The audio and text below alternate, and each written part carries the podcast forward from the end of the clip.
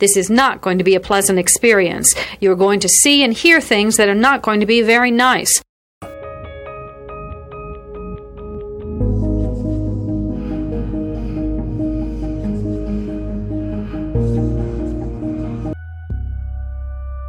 Experts divide serial killing into two general types organized and disorganized.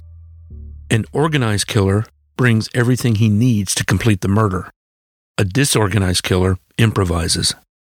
Begin.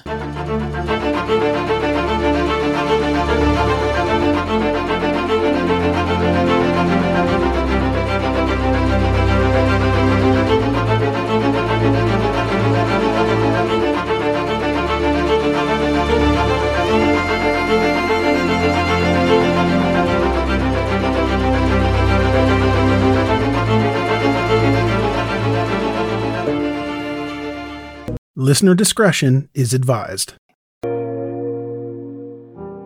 As Truman snored lightly next to me in the bed, I ran through a list of events that had caused me alarm over the past few days. The emotional and physical stress was starting to wear me out. I was more nervous and anxious than I'd ever been. It was difficult to think rationally. The drinking, the jet lag, and the confusion I felt had messed with my mind.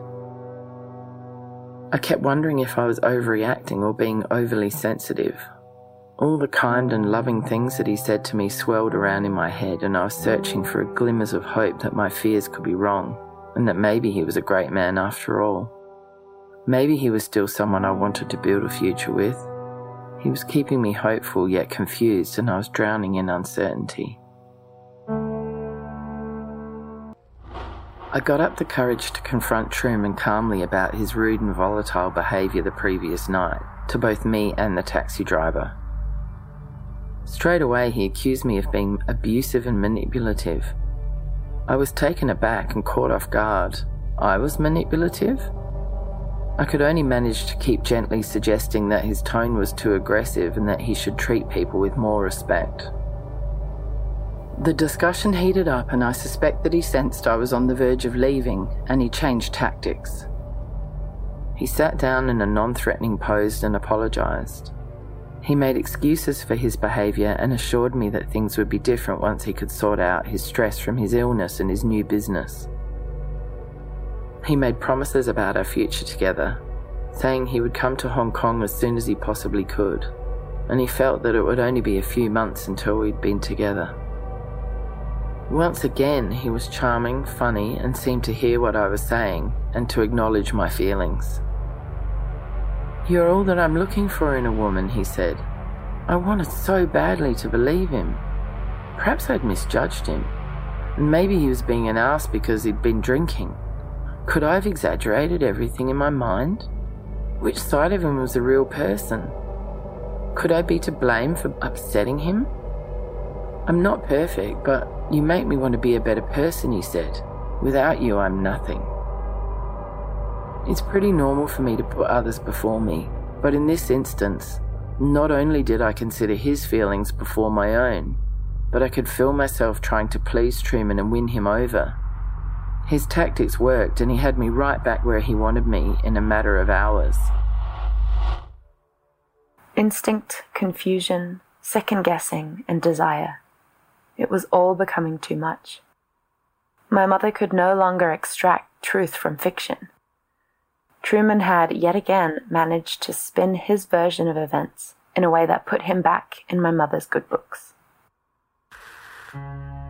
We packed up to leave the hotel and moved to a cheaper one because it was too expensive on New Year's Eve. We picked up his friend Trevon and we drove around looking for a hotel to stay in. I mentioned that I was hungry, and they also said that they could eat.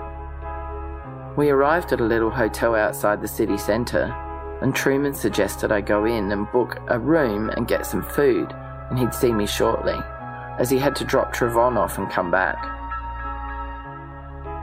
I went in and I booked a cheap room and dropped off our bags. I went to the restaurant across the road and I ate alone.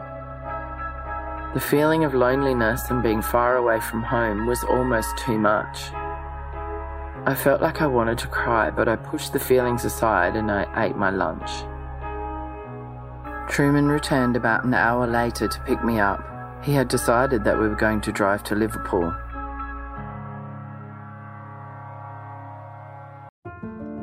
We take this few seconds off to inform you, our valued loyal listener, about the best health and fitness podcast shows from the Nespod studios.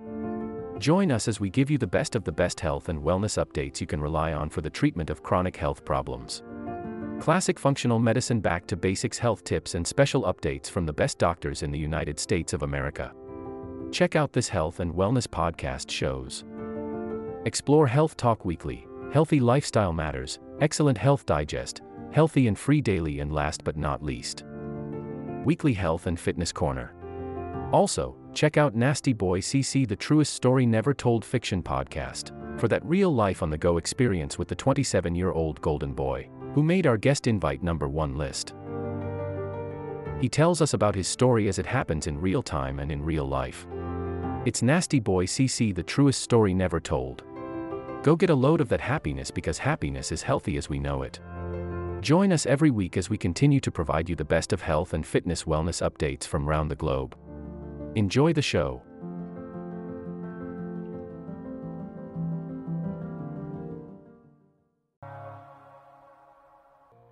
Gaslighting is a word you may have come across before. It evokes the image of a woman slowly being driven mad by the gradual disintegration of truth in a relationship. She can no longer know for sure what's true and what isn't, and she eventually begins to question her own reality. It comes from a film of the same name made in 1944. In the film, Ingrid Bergman's character is slowly manipulated by her husband, played by Gary Boyer, into believing she's going insane. It's clear to me that the parallels between this type of psychological abuse and what was going on with my mother are strong, but the events depicted in the film are almost uncanny. In the film's 1944 adaptation, Bergman's character Paula marries Boyer's Gregory after a whirlwind two week romance. Paula was raised by her aunt, a famous opera singer, who was murdered in her London townhouse when Paula was nine years old. The murderer escaped, yet was unable to find the precious jewelry he was looking for. Later, when Paula is living in Italy and training to be an opera singer herself, she meets and quickly marries Gregory, who then convinces her to move back to London and live in her aunt's townhouse, despite her having no friends or contacts there. Paula discovers a letter addressed to her aunt by a man named Sergius Bauer, her husband reacts violently to the discovery. However, he dismisses and minimizes his outburst as due to feeling frustrated. Things start to become more and more bizarre. Precious items go missing, and Gregory convinces Paula she's a kleptomaniac. All her aunt's belongings are stored in the attic, and she hears footsteps moving up there. But Gregory tells her she's imagining things. She notices the gas lights dim and brighten again in the house, and he tells her it isn't true, that she's making it all up in her head. He isolates her and tells her it's for her own good. He's jealous and accusatory when other people express an interest in her. He flirts with the maid and then denies her suspicions that the maid dislikes her. Gregory does everything in his power to make his wife feel mad enough to be institutionalized, because this would give him power of attorney over her, and, crucially, her aunt's belongings it eventually emerges that he is, in fact, Sergius Bauer, the man who murdered her aunt in an effort to steal her precious jewelry. He targeted Paula in Italy and planned the whole charade which would give him access to her aunt's house once again. It has been him all along, searching for the jewels in the attic and turning the gas lights on upstairs, which has, in reality, caused them to dim and brighten in the rest of the house. In the end, an investigator reopens the cold case of her aunt's death and validates her suspicions that her husband is, in fact, actively deceiving her. He is with her as the gas lights flicker and confirms that she is right about what she sees. Her husband is caught and tied up, awaiting his arrest, and in his desperation, he asks Paula to use a knife to free him. In an act of righteous defiance, she tells him that she's probably too mad to know whether the knife is real before telling the police to take him away.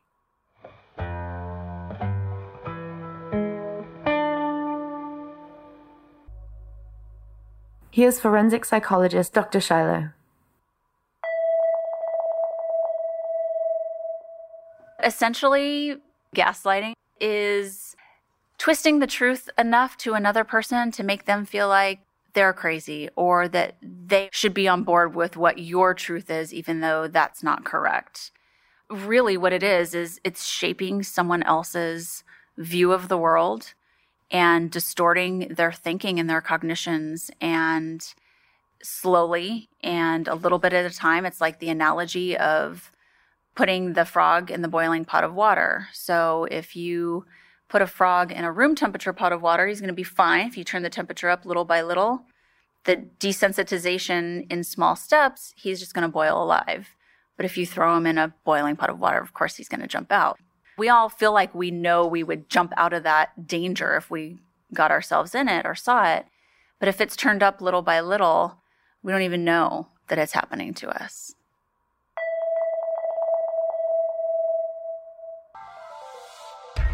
We had a great drive and got on brilliantly. He had a terrific sense of humour and said all the things I wanted to hear about how he felt about me. We had intelligent, stimulating conversation and laughed a lot. When we got to Liverpool, he showed me an apartment that he said he was buying, and he claimed he'd put £14,000 deposit down on it, but would need to secure a mortgage by the end of March to buy it for £128,000. It was an impressive black window building right in the centre of the city near some amazing structures, and it looked stunning. He didn't take me inside to look at it, or even stop to point out exactly which apartment it was. In fact, it looked more like an office building instead of an apartment building. He suggested that as he didn't have a good credit rating, we might get a loan together to buy it. He talked animatedly about how much of an amazing deal the place was and how fabulous Liverpool was as a city. I was not into the idea, despite being impressed by the place. He said he would get a lawyer to draw up all the papers and it could be rented out and it would be an investment for our future together in Hong Kong. I could see that he was getting frustrated by my lack of enthusiasm for this plan. This was obviously the second phase of his scam and it was not working.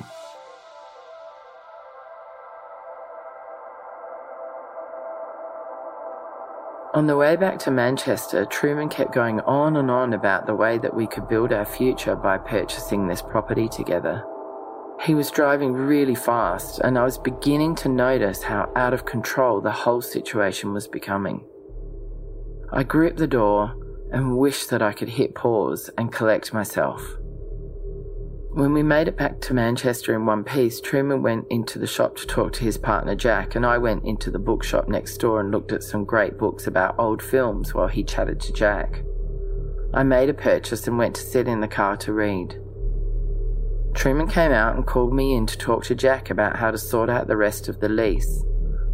He said that he'd paid £3,000 for the lease, but 12000 was still required for him to get the lease outright.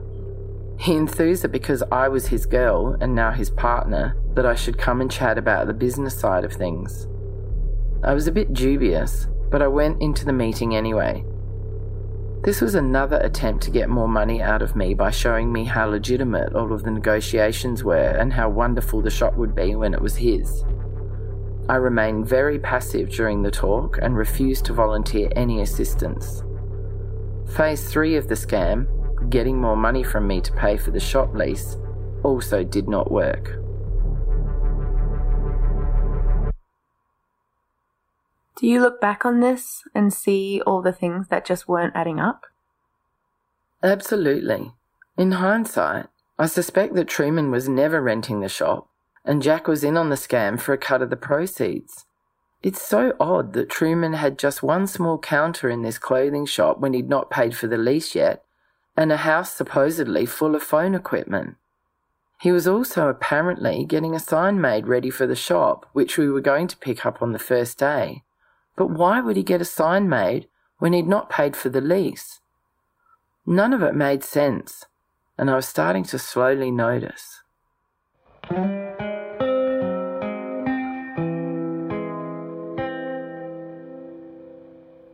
Kathy Waters from Advocate Against Romance Scams shares her insight into why people fall victim to scams. I think everybody wants to be loved and accepted and especially if you get some people in a vulnerable spot of their life you know maybe they lost their spouse even a child they're lonely looking for that companionship and they will believe everything that they say or they'll want to believe it and i feel that some of them almost need that in their life. We all need a little bit of that. And so they come into their lives at just the right time. And you know a lot of these men and women really latch on to the words. So that's very hard too if you notice you know but they love me um, they called me this they call me that they're going to do this for me. They latch onto the words. They could not understand that the words did not belong to the man in the picture they have a very hard time with that as well even my mom's friend since she's the one i had the most communication with in depth about this she would always say well that's brian wouldn't say that brian wouldn't do that brian would it wasn't Brian that you spoke to, it was the scammer. And no, Brian wouldn't do that, or Brian wouldn't say that. The real Brian. It's pretty fascinating how the psychological aspects can affect any person that's in the middle of this. And it's it can affect anybody. It's not anybody with lower education. I've spoke to doctors, social workers, nurses. My mom's friend was a nurse. It's the higher educated too. It affects everybody. You cannot say it's not going to happen to me. You can never say that. Helen is an Australian woman in her 50s. She met her scammer in 2017 on Facebook when he first contacted her on Messenger. She was curious and a little apprehensive, so she showed her kids his messages and they gave her the go ahead, and she decided to talk to him. Over an 18 month period, things really went south.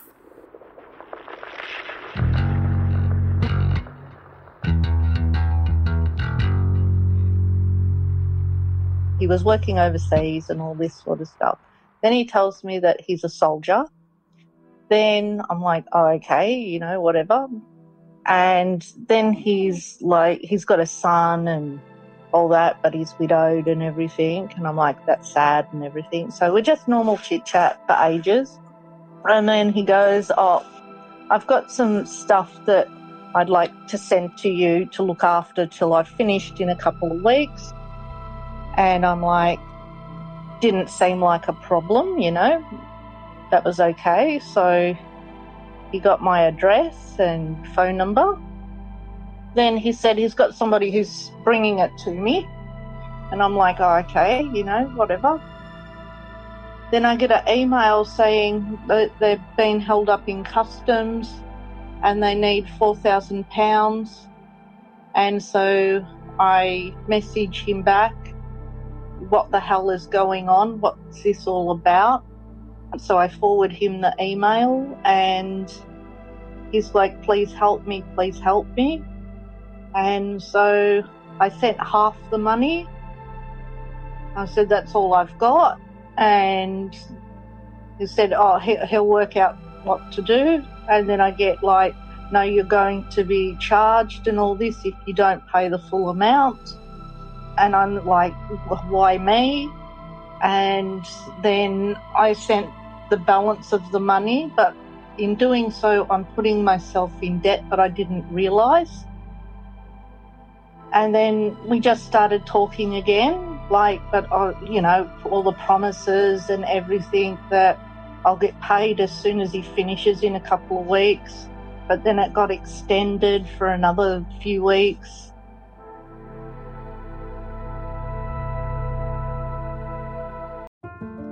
We take this few seconds off to inform you, our valued loyal listener, about the best health and fitness podcast shows from the Nespod studios. Join us as we give you the best of the best health and wellness updates you can rely on for the treatment of chronic health problems. Classic functional medicine back to basics health tips and special updates from the best doctors in the United States of America. Check out this health and wellness podcast shows. Explore Health Talk Weekly, Healthy Lifestyle Matters, Excellent Health Digest, Healthy and Free Daily, and last but not least, Weekly Health and Fitness Corner. Also, check out Nasty Boy CC, the truest story never told fiction podcast, for that real life on the go experience with the 27 year old Golden Boy. who made our guest invite number one list. He tells us about his story as it happens in real time and in real life. It's Nasty Boy CC, the truest story never told. Go get a load of that happiness because happiness is healthy as we know it. Join us every week as we continue to provide you the best of health and fitness wellness updates from around the globe. Enjoy the show.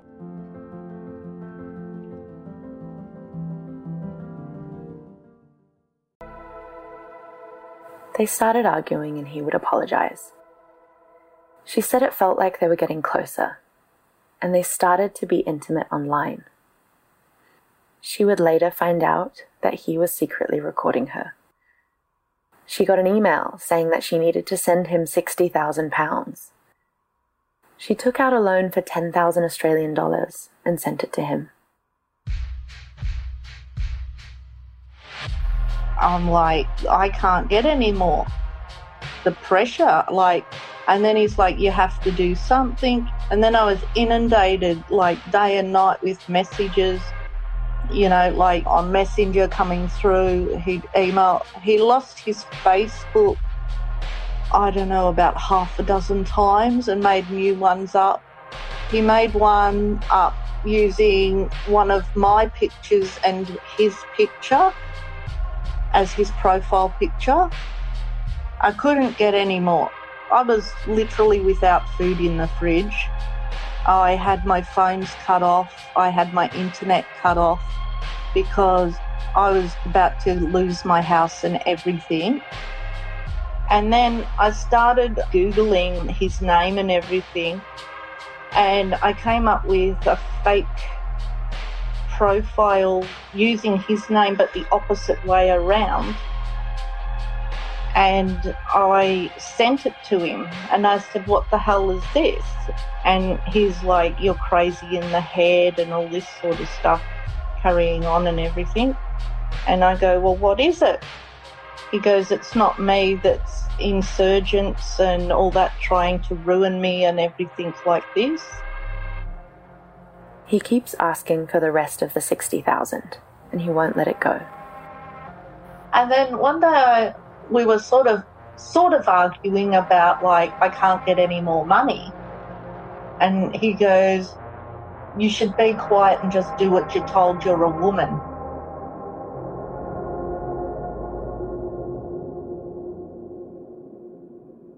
She was in so much debt that she was about to lose her house. She finally realized he was scamming her, and after telling him exactly what she thought of him one last time, she blocked him. Nevertheless, he persisted.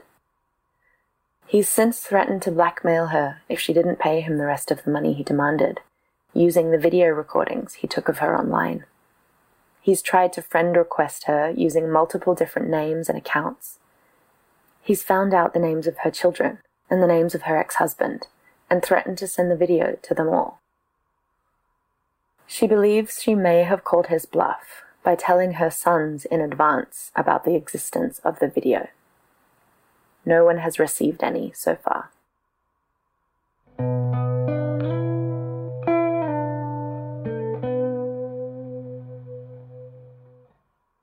Here's a message from our sponsor, the dating service Happy Ever After. If Jules had been able to seek advice from Valentina before online dating, she may not have been caught in this trap. Do you think dating and relationships are difficult and painful? Maybe you stopped believing that love will ever come your way, or you keep meeting Mr. Wrong over and over again. Would it not be nice to have someone who could help you make sense of it all? You're in luck because now you can actually get a personal trainer for your heart. Valentina Tudos is a dating and relationship coach, and having her by your side is like having your very own fairy godmother.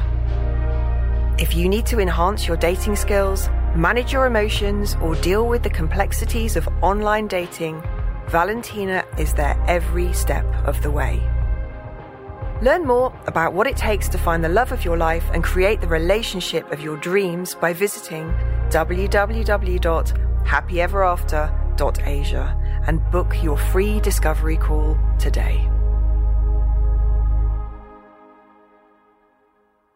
In Manchester, Truman was still in the process of trying to extract more money from my mother.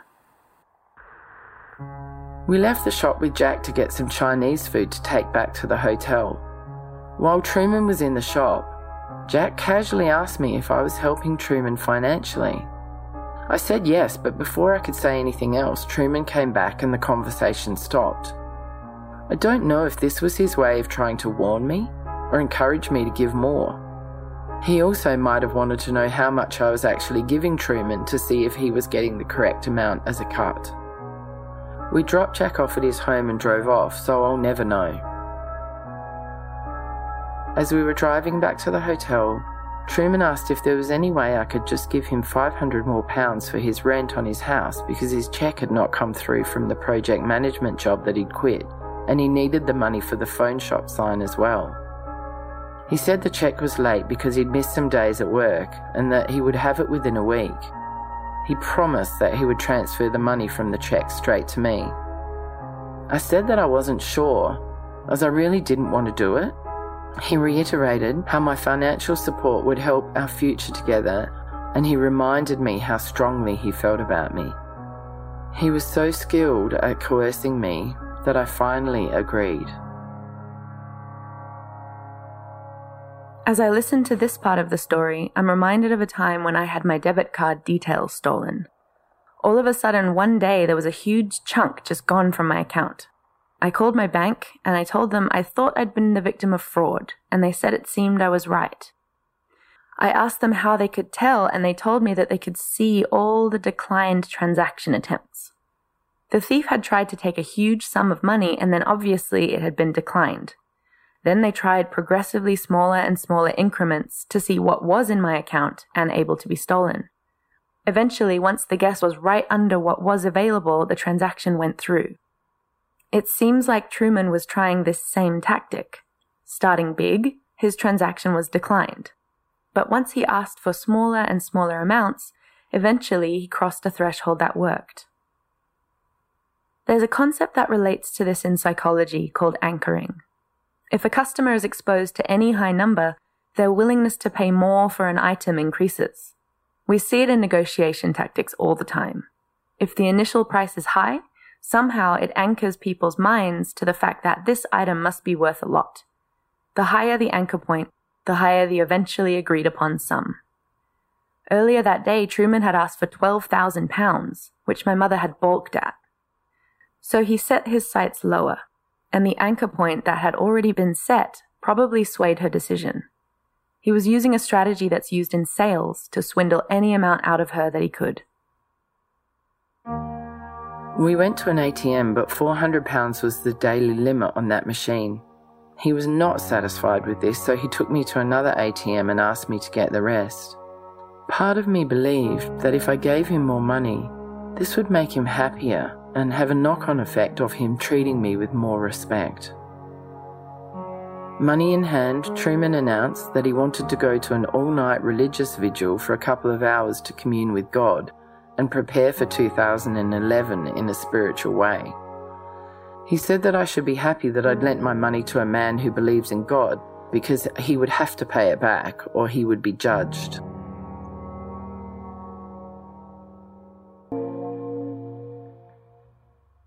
I was certainly disappointed to spend New Year's Eve alone, but because I was tired from the night before and I didn't like his friends very much, I agreed to wait for him while he went out for a couple of hours. I went to bed and fell asleep. I woke at 1:30 a.m. and he wasn't there. I sent him a text saying I'd made a mistake. I really needed that money and I couldn't afford for him to have it. Unsurprisingly, there was no response to my texts or calls. I woke up at 6:30 a.m. and was horrified because he was still gone, with the hire car which was uninsured and registered in my name.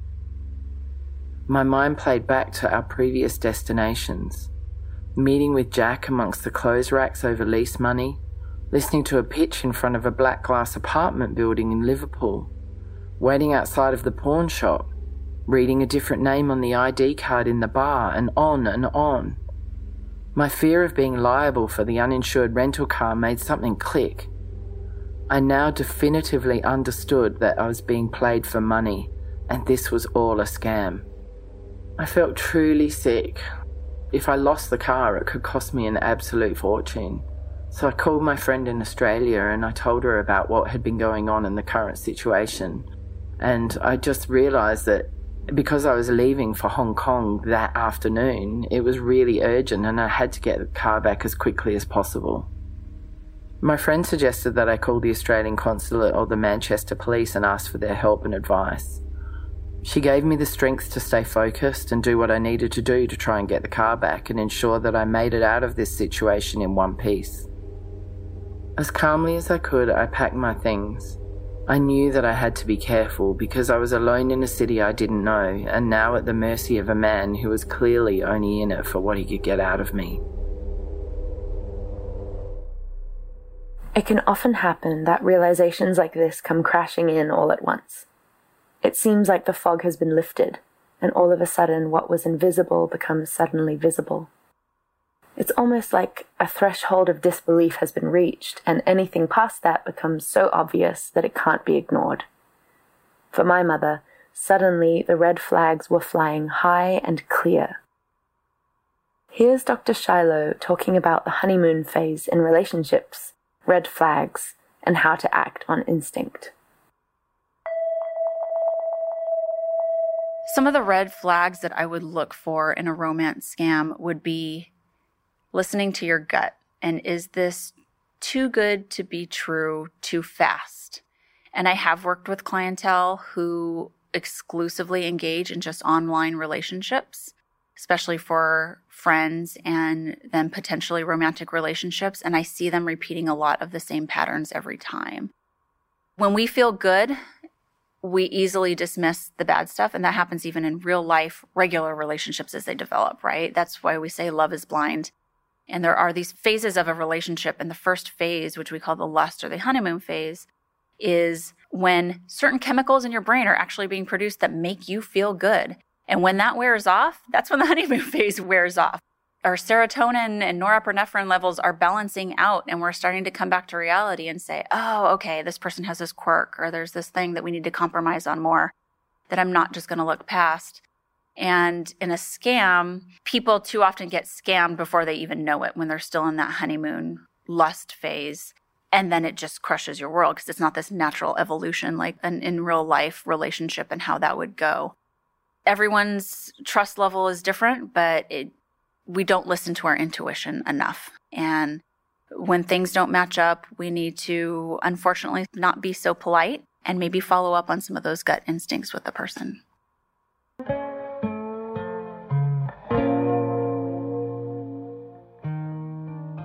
In the next episode, it becomes clear that my mum is in danger and she has to get out.